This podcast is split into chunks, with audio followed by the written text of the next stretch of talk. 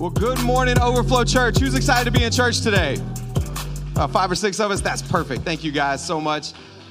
My name is Corey. I'm one of the pastors here, and uh, I'm excited to jump into part three of this series called Summer Deep Dive.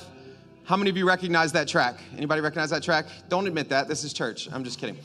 Um, now, hopefully, from this point forward, whenever you hear rolling down in the deep, you're reminded of Colossians chapter 3. And if it's your first time here, you're looking at my wardrobe and you're like, oh, it's that kind of church, a crazy one.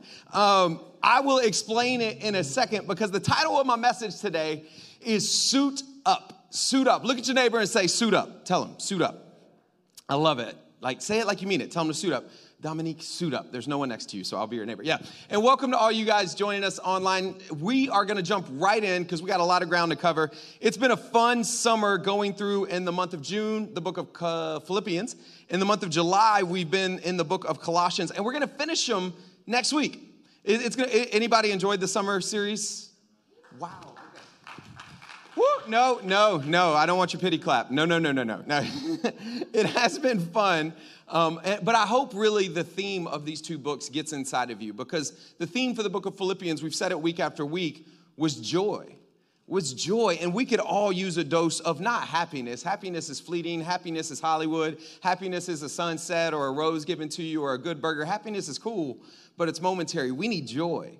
We need joy that surpasses understanding and circumstances. And that's what we learned about in the book of Philippians. And then in Colossians, it's really this like theological mantra that, that Paul lofts at the church in Colossae, defending the church from these two main attacks. And the overall theme of the entire letter of Colossians is this the supremacy and sufficiency of Jesus. And if you've ever wondered what we really believe here at Overflow or at our Water's Edge churches, we believe in the supremacy and the sufficiency of Jesus.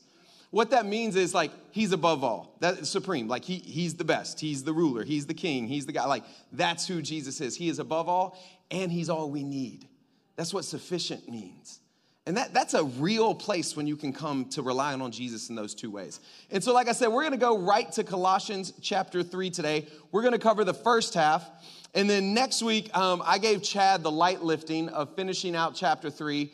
Um, Chad next week is going to start in verse 18, which reads, Wives, submit to your husbands. So I'm going to let Chad cover that next week if you're interested in that. Now, some of you are looking at me like, What in the. Yeah. So I'm excited that he gets to do that.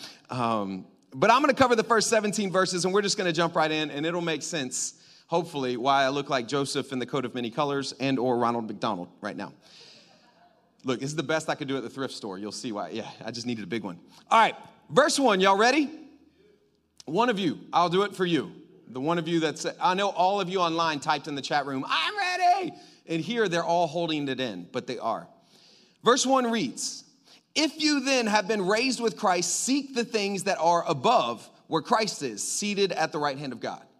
So, again, if you haven't been with us for the first two weeks of this second half of the summer deep dive where we covered Colossians chapter 1 and 2, Paul kind of came out in 1 and 2 and he was defending and even getting offensive with all those different things that were attacking the church. We used some big words, we learned some big words last week. In chapter 2, the four main attacks that Paul was like not just like defending, but smashing with the sword that was the pen was asceticism, mysticism, intellectualism, and legalism. Some of you are like, oh, what?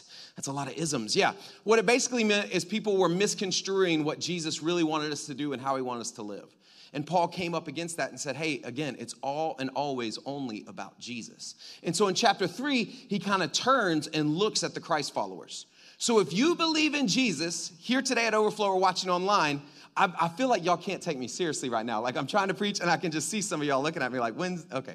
But if you believe in Jesus, this is for you. So he turns to anybody that said yes to Jesus. So, off the bat, let me just say if you're here just checking out God, checking out church, maybe a friend kind of invited you and you're just kind of hanging out before y'all go to the beach today, first off, welcome. We're really glad you're here. Second, like you're one of the main reasons we do this is because we just want to let you know that God really loves you and he loves us and we love you.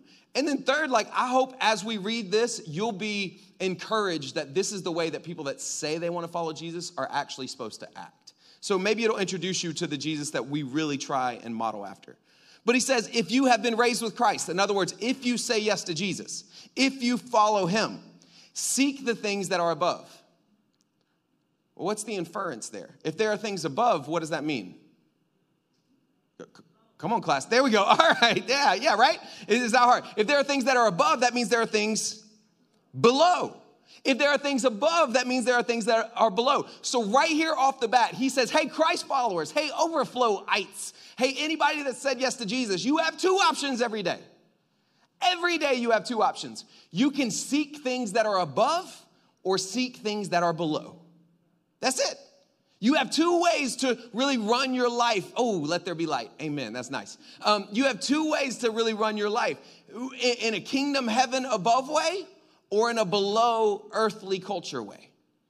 And right off the bat, what he's, he's getting at is as Christ followers, we think about life and our existence heaven down, not earth and its culture up. We make decisions kingdom, heavenly minded down, not earth and its culture up. As soon as you are a Christ follower and you're raised to life and you're going, yeah, I'm down with following Jesus, what he's saying is even the way you think has to entirely shift. The paradigm flips. Top down, not bottom up. Kingdom down, not earth up. So he says, Seek the things that are above where Christ is seated. By the way, did you know Christ is seated at the right hand of God right now? Like, if you are new to church Christianity, we actually believe that. We believe Jesus lived a perfect life.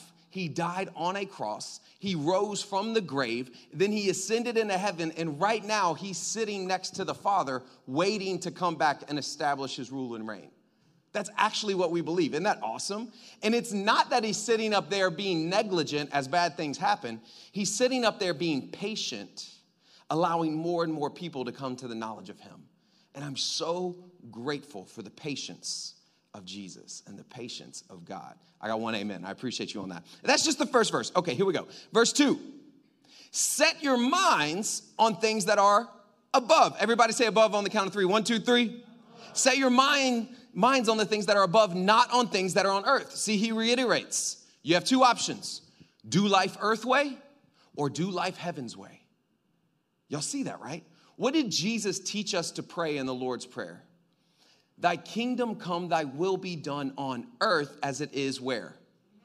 In other words, our entire job every single day is to reach up and pull some heaven down to earth. Is to reach up and make benton harbor. Is to reach up and make st joe. Is to reach up and make stevensville. Is to reach up and make kingston. Is to reach up and make america look more and more like heaven. That's our job. And here he says the way you do that is you train your mind to think about heavenly things and that is a way in which you manifest and bring down a heaven like culture here on earth. Guys, it's about to get serious. Y'all ready? No, you're not. Okay, it's cool. Verse three, for you have died and your life is hidden with Christ. Ooh, that's good in God. When Christ, who is your life, appears, then you will also appear with him in glory. What that's saying there, guys, is you are not who you were meant to be yet. Like, that's like culturally like a no no right now. If I said, hey, you're not the full version of you, you're not the real you, we're like, yes, I am. But here it says, no, no, no, no. How God made you to be, your fullest potential and all of your perfection and glory will be revealed when Christ comes back. And for some of us, we're like, whew, because there are things I do not like about myself right now. Like, praise God, I haven't arrived, right? And some of us, we push back. We're like, I like who I am. That's good. Self confidence is good. But the realization that like the ultimate fruition of who you are is in Christ and revealed when he comes back, that just gives us something to look forward to. Can I get an amen? Everybody that's trying to get in shape, keep trying to get in shape, but just know that glorious body will be revealed one day when Jesus comes down, right? It's gonna look, amen. Yeah, I'm excited about that. Maybe I'll be taller. It'll be great. Don't laugh that hard at that. Verse 5. Verse 5 Put to death, therefore, what is earthly in you put to death. That's some serious verbiage. Murder it. Put to death. Put to death, therefore, what is earthly in you. So here, he, he uses some, some harsh words. Why? Because things that are heavenly are good for us and bring life in our lives. Things that are of below, things that are of the earth and its patterns and its culture, ultimately have a root of sin, and sin does what? it brings death in our lives. So, what he says is put to death in you what brings death. How many of you know you can't play with something that brings death in you?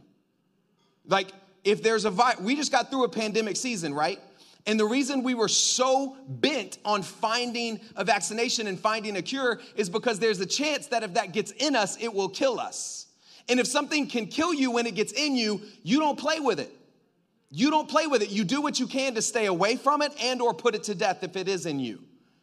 Th- am I making sense here? You don't play with what can kill you. Sin can kill you. It kills you. So here he's saying, put it to death before it kills you. But what does that look like? And in the next few verses, Paul, the Apostle Paul, writing from a Roman prison, is going to tackle, tackle sexuality, relationships, and identity. Your sexuality, relationships, and identity. Y'all, I told you we're going in today. Y'all ready for this? Is just a few verses. Some of you, oh, okay, here we go. He says, put it to death. And then he says this, verse six. This is what we should put to death sexual immorality. Y'all are like, really? I brought my friend today. We're gonna talk about sexual immorality. Really? No, here, let me just say this. Can I just say this? This is gonna sound funny. I'm just gonna say stuff, because if you didn't know, I'm like the interim lead pastor. And so that means, like, you know, we don't know how long I'm gonna be here. So I can say like really offensive things if they're in the Bible, and if it upsets you, just hang around. It's not gonna be me long term, so it's fine. Um, but like at, at Overflow, we love sex. Ah, you hear that silence? Some of you like, I've never heard a pastor say that. Why do we love sex? Because God created sex and sex is a good thing. Can I get an amen? Here, here's why I say that, guys. Because most of us, I've said this last week, most of us have been raised in churches where we're told sex is dirty, sex is awful, sex will hurt you, stay away from it, save it for marriage. And we're like, that sounds awful. Why would I save that for marriage? Like, gross, right? But rather, I think we should teach what's true and in the Bible. God created sex, it's amazing. And God loves you so much, He wants you to experience it in the best way possible. And when we step out of God's design, it's called sin. You know what sin actually means? It just means to miss the mark. It's an archery term, and you're going for the bullseye. And when you miss the mark, they would say you sinned. When it comes to sexual morality, when it comes to our sex lives, God gave us a mark to aim at. He said, I have created something amazing and something beautiful, and here's the way it's supposed to be done a man and a woman in the context of marriage. That's the mark. And anytime we miss that mark, what we're actually doing is settling for a lesser version of something that God created for us to be amazing. And so, like in churches, I want us to educate, especially our young people, not to be afraid of it, not to fear it, not to think it's gross and nasty, but rather be so excited about it in the right context that you see it's worth it to wait. Can I get amen? And sexual, sexual morality, and most of us clapping mess that up, guys. I want to let you know. Most of us clapping are clapping because we're like, please do better than us. Because we carry all sorts of baggage into the right context because we don't do it right. Does that make sense? Sexual morality here is this Greek word porneo. It's where we get the modern day word pornography. It's this idea of a, of a manipulation and a lesser version of what God intended for us. So anything outside of a man and a woman in a committed marital relationship is sexual immorality. That's missing the mark. The good news is is there's forgiveness for all of us that have messed up, and God still intends something good for us if we'll do it in His way. Amen. So He says, "Yeah, that's it. We'll just go right at the hard stuff." And I got to get to my points real quick because I'm about to burst out in sweat. Here we go. Put to death, therefore, what is earthly in you: sexual morality, impurity. Impurity, like when I say the word pure, what comes to mind? Shout it out. What comes to mind when I say the word pure? Rain? Yeah, I think of water, like pure water. Yeah, what else comes to mind? Don't be scared. There's no wrong answers. If you don't know what to say in church, just say Jesus. Jesus, yeah, good, good, good job, right? No, it, it, and it's actually kind of hard nowadays, right? Like when you think of purity. What, yeah, like, like I think of like a, a sunrise. I think of like clean water. I, I think of like a, a, newborn baby, like in a sense of innocence, you know, even though they're not, but I, but I think of them that way. Like, but, but here he's saying, like, we've got to put to death sexual morality, doing sex, because sex becomes an idol, and we'll talk about that in a second. But he says impurity. Purity usually infers a sexual connotation today. Like, are you pure or not pure? Are you pure or you're not pure, right? But he says, if there's something impure, in other words, if it's not good, if it's not clean, see, don't think about it. Don't think about it. Sexual morality, things that aren't impure, and then he takes it a step further. Your passion, now, let me be clear on that. What he's saying when he says passion is not positive passion. There's positive passions that we need to have and that we cling to in life a passion for Jesus, a passion for his kingdom, a passion for our family. These are good things. What he's saying is these sexual immoral thoughts, these impure thoughts can lead to a passion for them that overtake us and become what drives us in life. And then he takes it a step further things that we got to just like get out of our lives evil desire and covetousness Covetousness is a long word. What coveting is, is when you want something that's not yours. So when the Bible says, Thou shalt not covet, what that means is don't want things that aren't yours to have. Like, in other words, don't desire, like, I gotta have it, I gotta have it, I gotta have it. Coveting, what, what I actually think happens growing up, like in our teen years and adult lives, y'all have heard like the word lust, right? And we would say, don't look at a woman lustfully. Don't look at a man lustfully. In other words, don't think of them in a sexual way. And we'd go, oh, if I slip up and think about them in a sexual way, then I'm lusting. I actually think it, it's not lust. I actually think we're sinning the sin of covetousness. Because when we look at another person, a human being, and we start to think about them in a sexual way, what we're doing is we're looking at someone else's potential husband or wife, and we're thinking about them in a way that only they get to have them. So we're actually saying what belongs to someone else or potentially belongs to someone else, I'm gonna think about it as if it's mine. That's coveting. So when we think about other human beings in that way, we're actually coveting someone else's husband or wife. That you can have those thoughts for your husband or wife. You, I'm not gonna go there. Um, anyways, another sermon for a different crowd. Marriage talk, yeah. And then he says, he lands it. He says, all these things kind of result in idolatry idolatry. That's a big word, but it's a simple sin. Idolatry is when you put anything in the place of God in your life. And we're like, we don't have idols, right? We don't have like a golden bull up here that we're all like, praise you, bull, right? We don't, we're like, I don't suffer from idolatry. But again, anything that takes the place of God in your life, how do you know if something is taking the place of God in your life? If before you make a decision, you consider it before you consider God. It's an idol.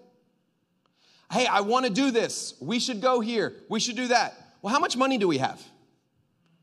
Ooh, are you running your decision by your bank account or your God first? Which one? Uh, oh, um, we need to do this. We need to do that. We I have this job opportunity. Well, what? How is it going to affect the kids? That's a good question, but the first question should be: Is God leading us there?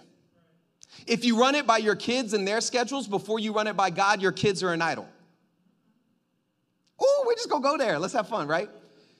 Uh, like, uh, or our marriages can become idols. Our careers can become idols. Guys, church and ministry can become an idol.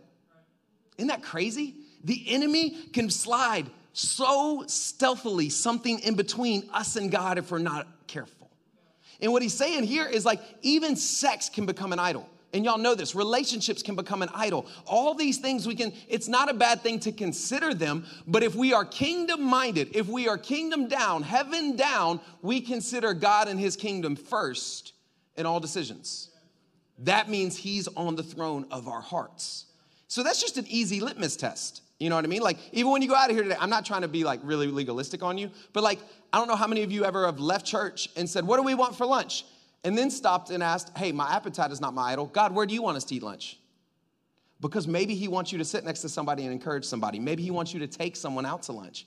If we would consider God in the kingdom, it would be surprising what would happen, even in mundane daily decisions. Y'all track with me? Thank you, Joel. I appreciate that encouragement. You're a really good listener. Active listening. And here is where it really comes in. So he's saying these are things we got to put to death in us this idolatry, this covetousness, this evil desire. We know we don't like those. But then he says in verse six, on account of these, the wrath of God is coming. Now, I don't have time to really get into this. And like, I consider overflow to be a joyful place where we overflow the peace of God, the joy of God. It's like, woo, I'm excited to be alive. But one of the reasons I'm excited to be alive and one of the reasons I love Jesus is because of the wrath of God. Like, are y'all cool if I just talk about the wrath of God for a second? Like this, uh, don't worry, I'm not to get all Southern Baptists on you like the hellfire is coming for you. That's not. But the wrath of God is a real thing. The, ra- the, the penalty of sin, the penalty of missing the mark, isn't just hell, isn't just death. The penalty of those things is the wrath of God. C.S. Lewis says, who's a famous author, theologian, wrote Chronicles of Narnia. He says this He says, There is no worse place to be in the universe than on the opposing end of an all powerful being's wrath. If you believe God is all powerful, then the last thing you want is an all powerful being's wrath to be pointed at you. That's why when it says on the cross, Jesus took the wrath of God. He didn't just take on hell and death, he took the wrath of God for those of us that say yes to Jesus, that follow God. And that's a big, that should be enough every day to make you wake up and go, whoa! I don't have to suffer the wrath of God. Praise Jesus. And you know why the wrath of God exists? Because God is just. Because he's just. And where there is justice, there has to be penalty but he is also merciful and graceful in that he sent someone to pay that penalty for us. And it's funny with wrath, like when you're the one that's wronged, you get wrathful, right? Like when, when somebody owes you money, if somebody owes you $10,000, you're like, you should pay all $10,000, right? Right? And if they don't, it's like, okay, we're gonna take you to court. And the judge is like, pay 10,000. Like, that's the wrath. That's justice, right? And we're like, yeah, that's what you should do. If you're owed the money, you have that wrath. But when you flip that, let's say you owe somebody $10,000. What do we then do? Well, hey, we, we, just, we, we just take 100? But if you're owed, you're like, no, you owe me 10K. But you're like, ah, oh, but mercy, bro, grace, right? And, and what the wrath of God is, it's like there is a penalty for what we owe, and we go to the courtroom and the judge says, Yeah, you do owe the full penalty. You owe $10,000. And Jesus walks in, drops a stack on, on the bench, and says, I took care of it. You're out. You're free. You're free to go. I paid that's what Jesus did for us. He paid the penalty of the wrath of God. And here he says, if we live in these ways, if we live culture up, if we live earth up, then what is in store for us is the wrath of God. But praise be to God, we don't have to encounter that because of Jesus. And he says in verse 7 In these you too once walked when you were living in them, but now you must put them all away. And in the next few verses, he's going to use these two phrases put on and put away. It, it, it's kind of like put it on and take it off. Does that make sense? So here he's saying, put these things away, take these things off. And for the next couple moments, we're gonna talk about what we need to take off. Look at your neighbor and say, You better take it off. Tell him. Now, we're, d- calm down, overflow. I know some of you come from different backgrounds. We're talking metaphorically here. But he says, Every day when we wake up, naturally, we wake up looking like this. Not matching, not looking like the way we need to. We wake up with things on us and in our personality that if we are intentional, we walk around with them all day. And he's saying, but to be heaven down, to be kingdom down and not earth up, there are things that we wake up with on the earth that we have to take off consciously. You got to take it off. The first one, he says, but take off anger. Anger. So I got this red jacket to represent anger. Urgh, right? Anger. Anger. And he says, take it off. Everybody on the count of three say, take it off. One, two, three. Oh, you got excited back there. Hey, no. All right. Every day, just like I took off this anger jacket, we've got to wake up and consciously think, I'm not going to be angry today. I'm not, I'm going to take it off. I'm gonna take that off today. See, anger isn't a sin. The Bible says, in your anger, do not sin. But anger can lead to sin. Anger is a seed that bubbles up and can control us if we're not consciously reminding ourselves, I gotta take that off. And then he says this, but you gotta take these things off, take off anger. And then he says, take off your wrath. So anger is, oh, I'm mad, I'm mad, it's on the inside. But I got this yellow jacket for wrath. By the way, this jacket is flat. It's like the four button one I got it at a Goodwill. And I am definitely gonna wear this for some occasion. But um, he says you gotta take off wrath. What is wrath? Wrath is when anger starts to manifest itself physically. So anger is just like, I'm, I'm angry on the inside, but you can't tell. Wrath is crazy eyes. Y'all know that person when they get crazy eyes? Clenched fists, clenched teeth, wrath. It's when anger starts to manifest itself. And he's saying, whoa, whoa, whoa. you got to take it off. Everybody say, take it off. Take it off. She's like, where is this going? I'm just staying to see. so you gotta, you gotta take off the wrath. You take off the anger, you take off the wrath. In other words, these are conscious decisions. And then he says it's not enough to take off anger and wrath, but he says you gotta take off malice. Now, we don't use that word much anymore, like malice. I feel malice today. Malice can kind of almost look cool, but, but anger, ma- malice is when you start to plan out your anger and wrath. Malice is, oh, I'm gonna post about them. Oh, wait until I say this. Oh, I know this is gonna hurt them when I say this. Malice is when these things start to come to plans in your mind. And he said, whoa, whoa, if you're not careful to take off anger and wrath, then it eventually it'll be malice. And you just gotta recognize that and take it off. Everybody say, take it off.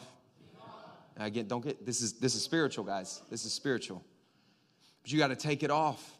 And then he says, anger wrath, malice, slander. Again, we don't use that term. You're such a slanderer. Nobody says that. Sounds like salamander. Like, you slander, but, but slander is when you start to degrade people's character. Slander is when anger, wrath, and malice come to fruition. Slander is you always blank, you never blank, and you are blank.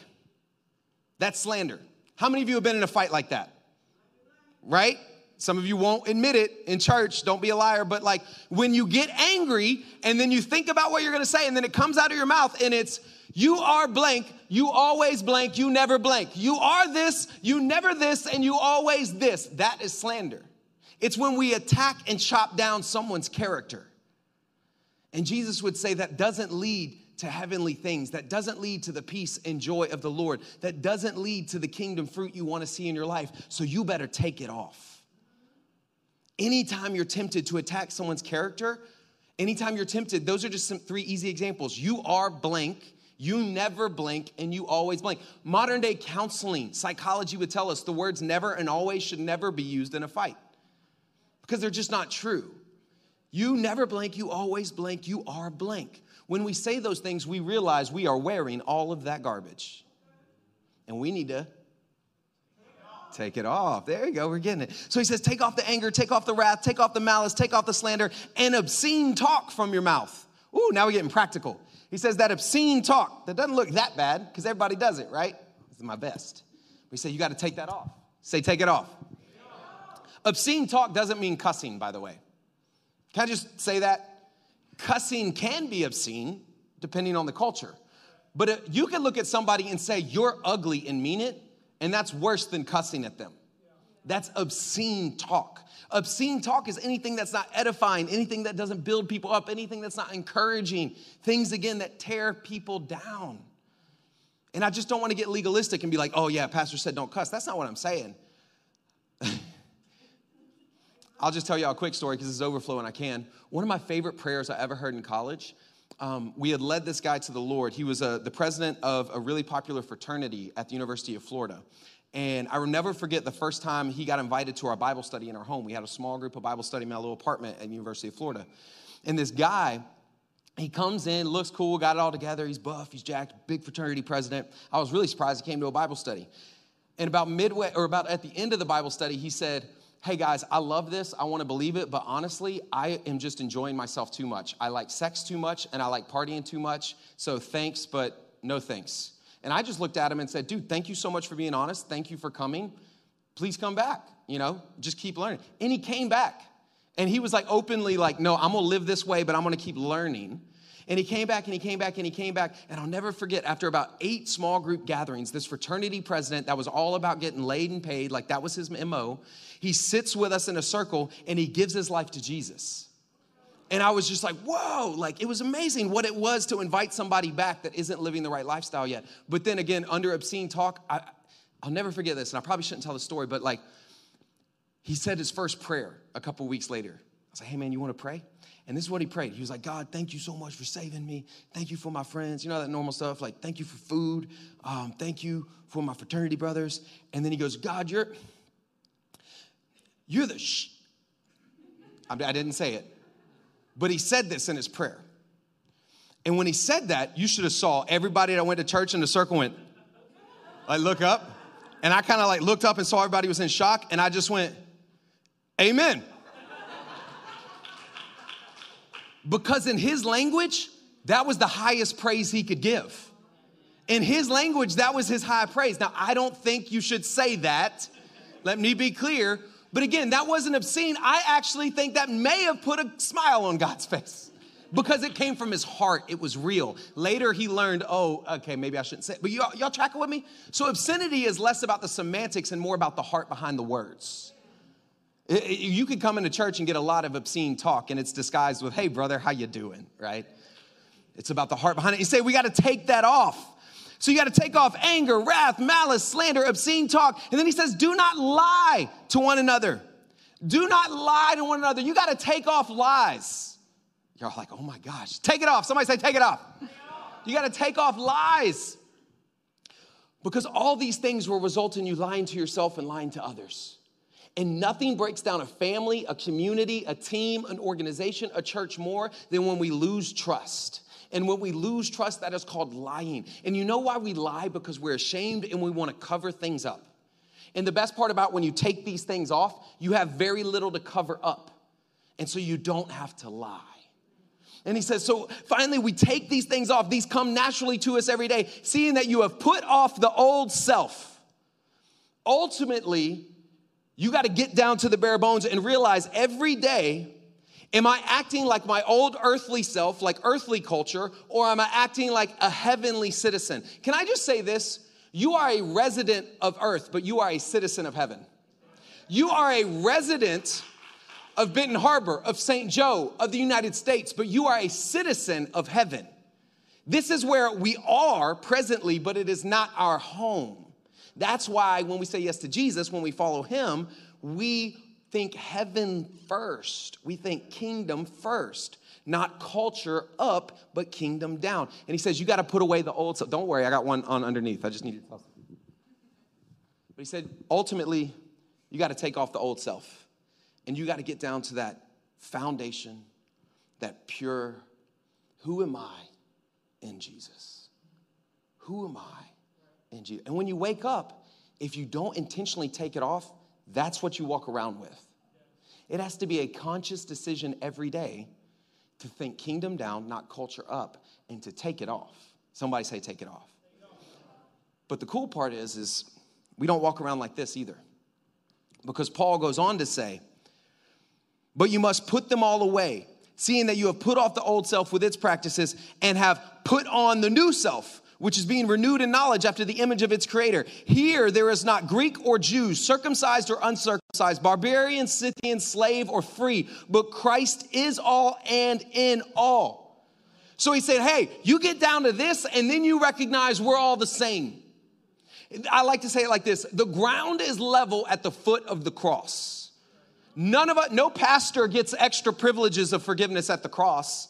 No Christ follower or deacon or small group leader or worship leader is better than anyone else in this room. The ground is level, but here Paul gets real poignant. He says there's no Greek nor Jew.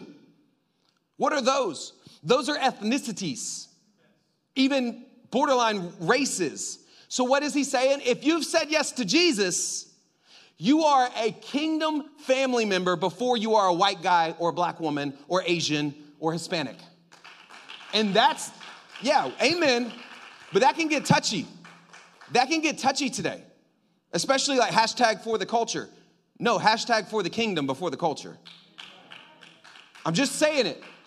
And especially on a day where we are championing our brothers and sisters from all races and colors, especially at Overflow. But this is why we do it because we're all the same. We, are, we celebrate our heritage, we celebrate what we've learned. But here he says, hey, one of you have been oppressed and enslaved and treated unjustly for generations. Jews. And one of you Greeks are privileged and at the top of the socioeconomic ladder, Gentiles, Greeks. And he's saying in the kingdom, there's neither. There's neither. You are brothers and sisters, and neither are better than the other. So learn from both heritages but understand your kingdom heritage supersedes, trumps your earthly heritage. That's huge. And that is, there is freedom to be found in that when you can come to that place. But it changes everything. He says there's neither Greek nor Jew, circumcised or uncircumcised. In other words, it doesn't matter if you grew up in the law or in the church or if you're brand new to it. All, all it is is about Jesus. There's no barbarian, Scythian, slave, or free, but Christ is all and in all. You get to a place where you can take everything off and realize it doesn't matter who I am, where I came from. We're grateful for it. But more important than all that is that God loves me. He created me. He sent his son to live and die and resurrect for me. And at the beginning of the day, if I can take all that old self off, I stand affirmed and secure in Him. It's a good place to be. But then He says, that's not enough, guys. Because if you walk out like this, you still aren't kingdom down. Then He says in verse 12, put on then. You got to put something on. It's not enough to take it off. He says, put on then as God's chosen ones, holy and beloved. Let me break that down real fast for y'all. Did you know if you've said yes to Jesus, you have been chosen? Somebody say, I'm chosen. Say it like you mean it. Say, I'm chosen. Like some of you on the basketball court in elementary school, you were always picked first. Some of us know what it's like to be picked last. Some of us know what it's like to not be picked at all. The, the wording here is, is that of like a child, an orphan without a family. And a family, a couple with no reason to want that child, adopts them into the family. You are chosen by the creator of the universe. He picked you. He picked you. I mean, today you can wake up and go, it doesn't matter if he didn't choose me. It don't matter if she didn't choose me. God chose me. And that's what matters the most. He says, You're chosen. And then he says, Let me, where did I stop? Yeah, and above all these, put on the, where am I at? Sorry, guys. What verse is it? Put up beloved compassion, hearts, bearing one another. This is very unprofessional. There it is, 12. Put on the chosen holy. Holy means set apart. God gives you a word that he uses to describe himself in scripture. You're holy. You're set apart. In other words, there's a purpose and a plan God has for you. Not only did he pick you, but he has a plan and purpose for you. You're holy. And some of you are like, I don't feel holy. I know what I thought last night. I sound more like that first list than this one. But God, when He sees you, He sees a chosen son or daughter. He sees some, someone that is holy, and then He sees His beloved. Now, ladies, when I say beloved, some of you are like, yes, I am my beloved, and He is mine. But fellas, when I say beloved, you're like, cool, right? Because we don't use that word. We're not like, what up, dap? Hey, beloved, like you'd be like, you're not my friend anymore, right? Like, we don't use that term, like, beloved, yeah. Like, but hear this, man. When he says beloved, think of this. Think of a dad that kneels down to his son and just says, I love you and I'm proud of you. Men, that's something that many of us have never heard in our lives from our fathers. And God's a good father. And when he says beloved, it's like he's looking at you and he's saying, hey, man to man, God to man, my son, I love you and I'm proud of you. It's important for us to hear that. So he's saying when we take all that off, we are chosen, we are holy, and we are loved. That's how we can start the day. You talk about not struggle with insecurity when you start the day with that. You talk about, talk about not struggle with anxiety and depression when you can take all that off and start the day in this spot. But then he says you got to put some stuff on. He says, Put on then as God's chosen, holy, and beloved ones, compassion. Everybody say compassion on the count of three. One, two, three. He says, You got to put on compassionate hearts. So every morning when I wake up, one of the things I put on is my wedding ring. Now, this wedding ring does not make me married. This is something I say all the time. Like, when I put it on, guess what? I'm married. When I take this ring off, guess what? Oh, you better believe I'm married. My wife would kill me if I thought that's how it worked, right? Like, this is just a symbol. But I put it on because it matters. I put it on because I need to remember something and it helps me remember something. And he's saying every day we have to put on compassion. What is compassion? It is co passion. This reminds me of compassion because passion means I am going to passionately care for the interest of others. I'm going to passionately join in with others in a co passion to care about others more than I care about myself. Put on compassion every day.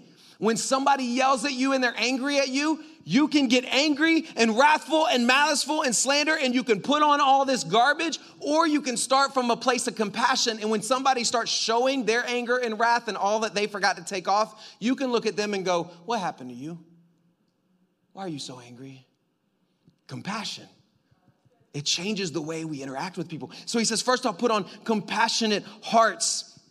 And then he says, Put on kindness. Put on kindness. Now, for kindness here, I have some bracelets I wear because they were gifts. And so they just kind of remind me of people being kind to me. And I wear these often. One of them has my wife's name on it. It was a gift from a, a pastor. And he said, Hey, I want you to wear what's most important to you every day your faith and your family.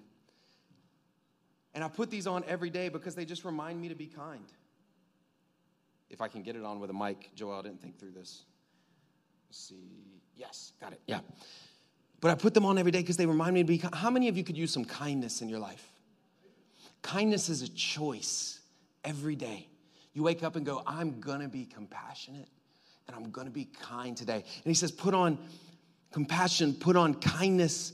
Then he says, put on humility. Put on humility. Now, I, I, I grabbed my watch because it's always time to be humble. Can I get amen?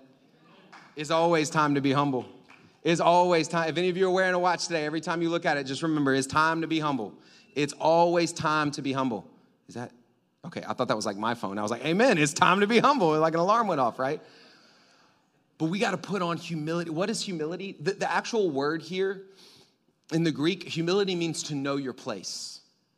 It means to know your place. So if I'm a kid, humility means to know I'm not the parent. And I know my place.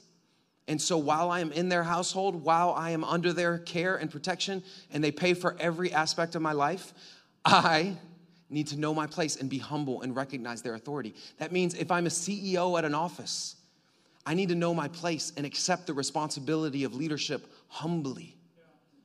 It's always time to be humble, and we have to choose every day to put it on. To put it on. We got to take that stuff off and we got to put on compassion, kindness, humility. Then he says meekness. Now, for meekness, I have um, this chain I love to wear, and it's got a lion on it.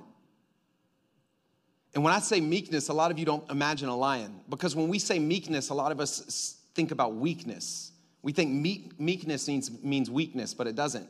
The Bible says that Jesus was meek. Jesus was meek. You know what meekness is? Meekness is strength under control, it's power with direction.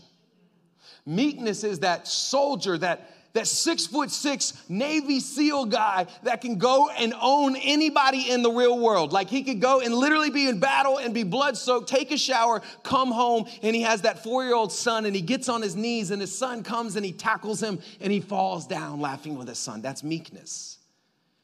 Because could he kill his son? Could he out wrestle him? Yes. But because he's meek, there's strength under control. There's power with direction, like a lion. Strong and powerful, but doesn't have to show it all the time.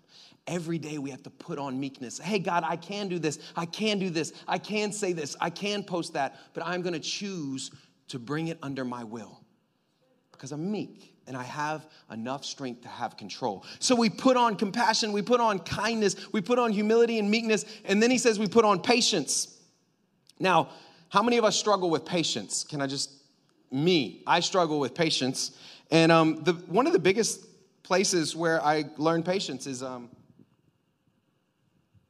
no, I'm just kidding. You guys don't help me grow in patience. No, I put this on because I think this is where the season that God has us in.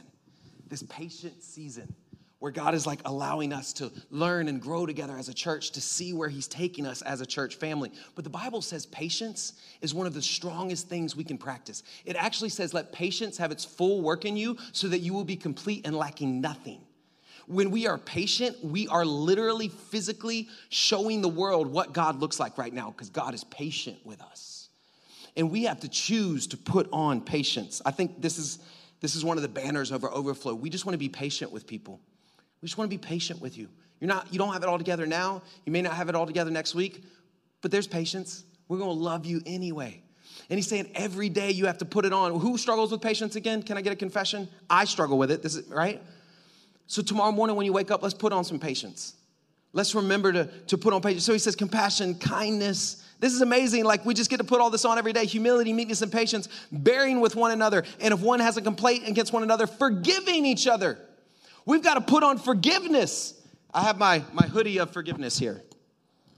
You got to put on, and y'all like the representation? I got like overflow, and then I got my Water's Edge hoodie. Yeah. It takes time to put it on. It's not always easy. He says we got to put on forgiveness. You know why I put a hoodie on for forgiveness? Because forgiveness covers so many sins. Forgiveness is like a warm blanket. And, and I have a whole sermon I'm ready to unload on y'all with forgiveness. It's going to come in a couple weeks. But man, guys, this is one of the most freeing, joyful, peaceful things you can wear is forgiveness.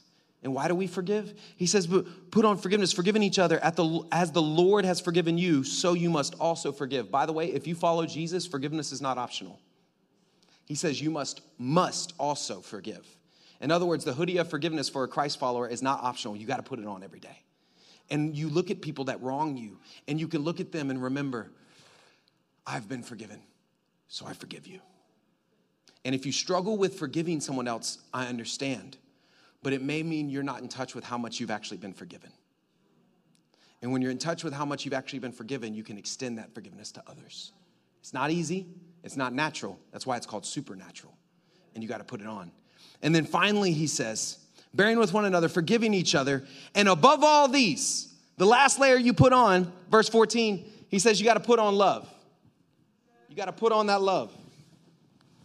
That's why the title, the title of my message today is Suit Up. Everybody on the count of three say suit up. One, two, three.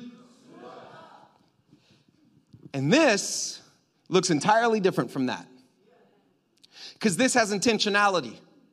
I chose to put this on. And every day when we wake up, Colossians chapter 3 is saying, hey, there's some things, if you're kingdom down, not culture up, there's some things you got to take off. We got to take off that anger. We're not going to be an angry people. We got to take off that malice, that slander, that wrath, those evil thoughts and desires, that obscene talk. Why? Because that's not heavenly. And if it's not heavenly, we don't want it. Because what is in heaven is what's best for us. And so we, as citizens of heaven, want to permeate this culture on the earth because it is one people will receive with love and joy. But in order to do that, there's some things we got to put on in the morning. You got to suit up. Everybody say suit up on the count of three. One, two, three. We got to suit it up on Monday morning. We got to suit it up on Wednesday morning. And what happens when we suit it up? Verse 14, and above all these, put on love, which binds everything together in perfect harmony. And let the peace of Christ rule in your hearts, to which indeed you were called in the body, and to be thankful. Let the word of Christ dwell in you richly, teaching and admonishing one another in all wisdom, singing psalms and hymns and spiritual songs with thankfulness in your hearts to God. And whatever you do in word or deed, do everything in the name of the Lord Jesus, giving thanks to God the Father Father through him. Did you catch the sequence? When you take it off, those things that aren't of God, and then you put on the things that are of God, of Jesus, he says, then the peace of God comes. You know why I can be peaceful? Because I put on compassion and kindness and love. I can be at peace now. And then when you're at peace, it says, then you're thankful. Why? Because you have peace. Why? Because you're living like Jesus. Why? Because Jesus died for you. Because he died for you, you can live like him. You can put on what he puts on. You can have peace, and then you can be thankful. And then it says, out of gratitude, we sing. It says, out of gratitude, that's why we sing. Because we have peace and we're thankful for the peace. And the reason we have the peace because we put on the right things. You some of y'all come in here and you don't feel like singing. It's because you haven't taken off what you need to take off and you haven't put on what you need to put on. See, Paul kind of he, he, slides down this slope, slope of sexuality, idolatry, then the way we conduct ourselves in relationships, and what he ultimately lands on is identity. What he ultimately lands on is where is your identity found? Have you put on the uniform of the kingdom yet? You step into the royal family when you say yes to Jesus. And we don't wear these things. We don't put these things on. We don't suit up every day so that way we can be on God's team. We suit up because we get to be on his team. And so we get to wear the uniform. We get to put on the God jersey. And one of the main ways we put on the God jersey, one of the main ways we suit up, one of the main ways we identify that we're on God's team is through baptism. I like to call baptism putting on the God jersey because it is the public visual representation of a decision you've made on the inside. It's like this wedding ring. This wedding ring doesn't make me married, but it lets you all know I'm on Stephanie's team. That water doesn't save you, but it lets everybody know, like putting on a jersey, I'm on God's team. I'm suiting up.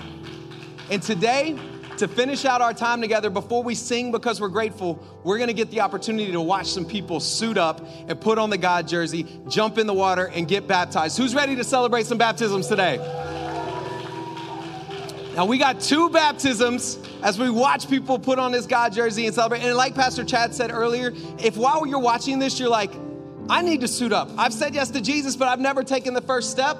Man, we're gonna do it again next service. We got some people gonna be baptized. You can do that today. You can make that decision today. Come and talk to us. But Pastor Chad, I'm gonna go ahead and kick it over to you so we can baptize some people and watch them put on the God jersey.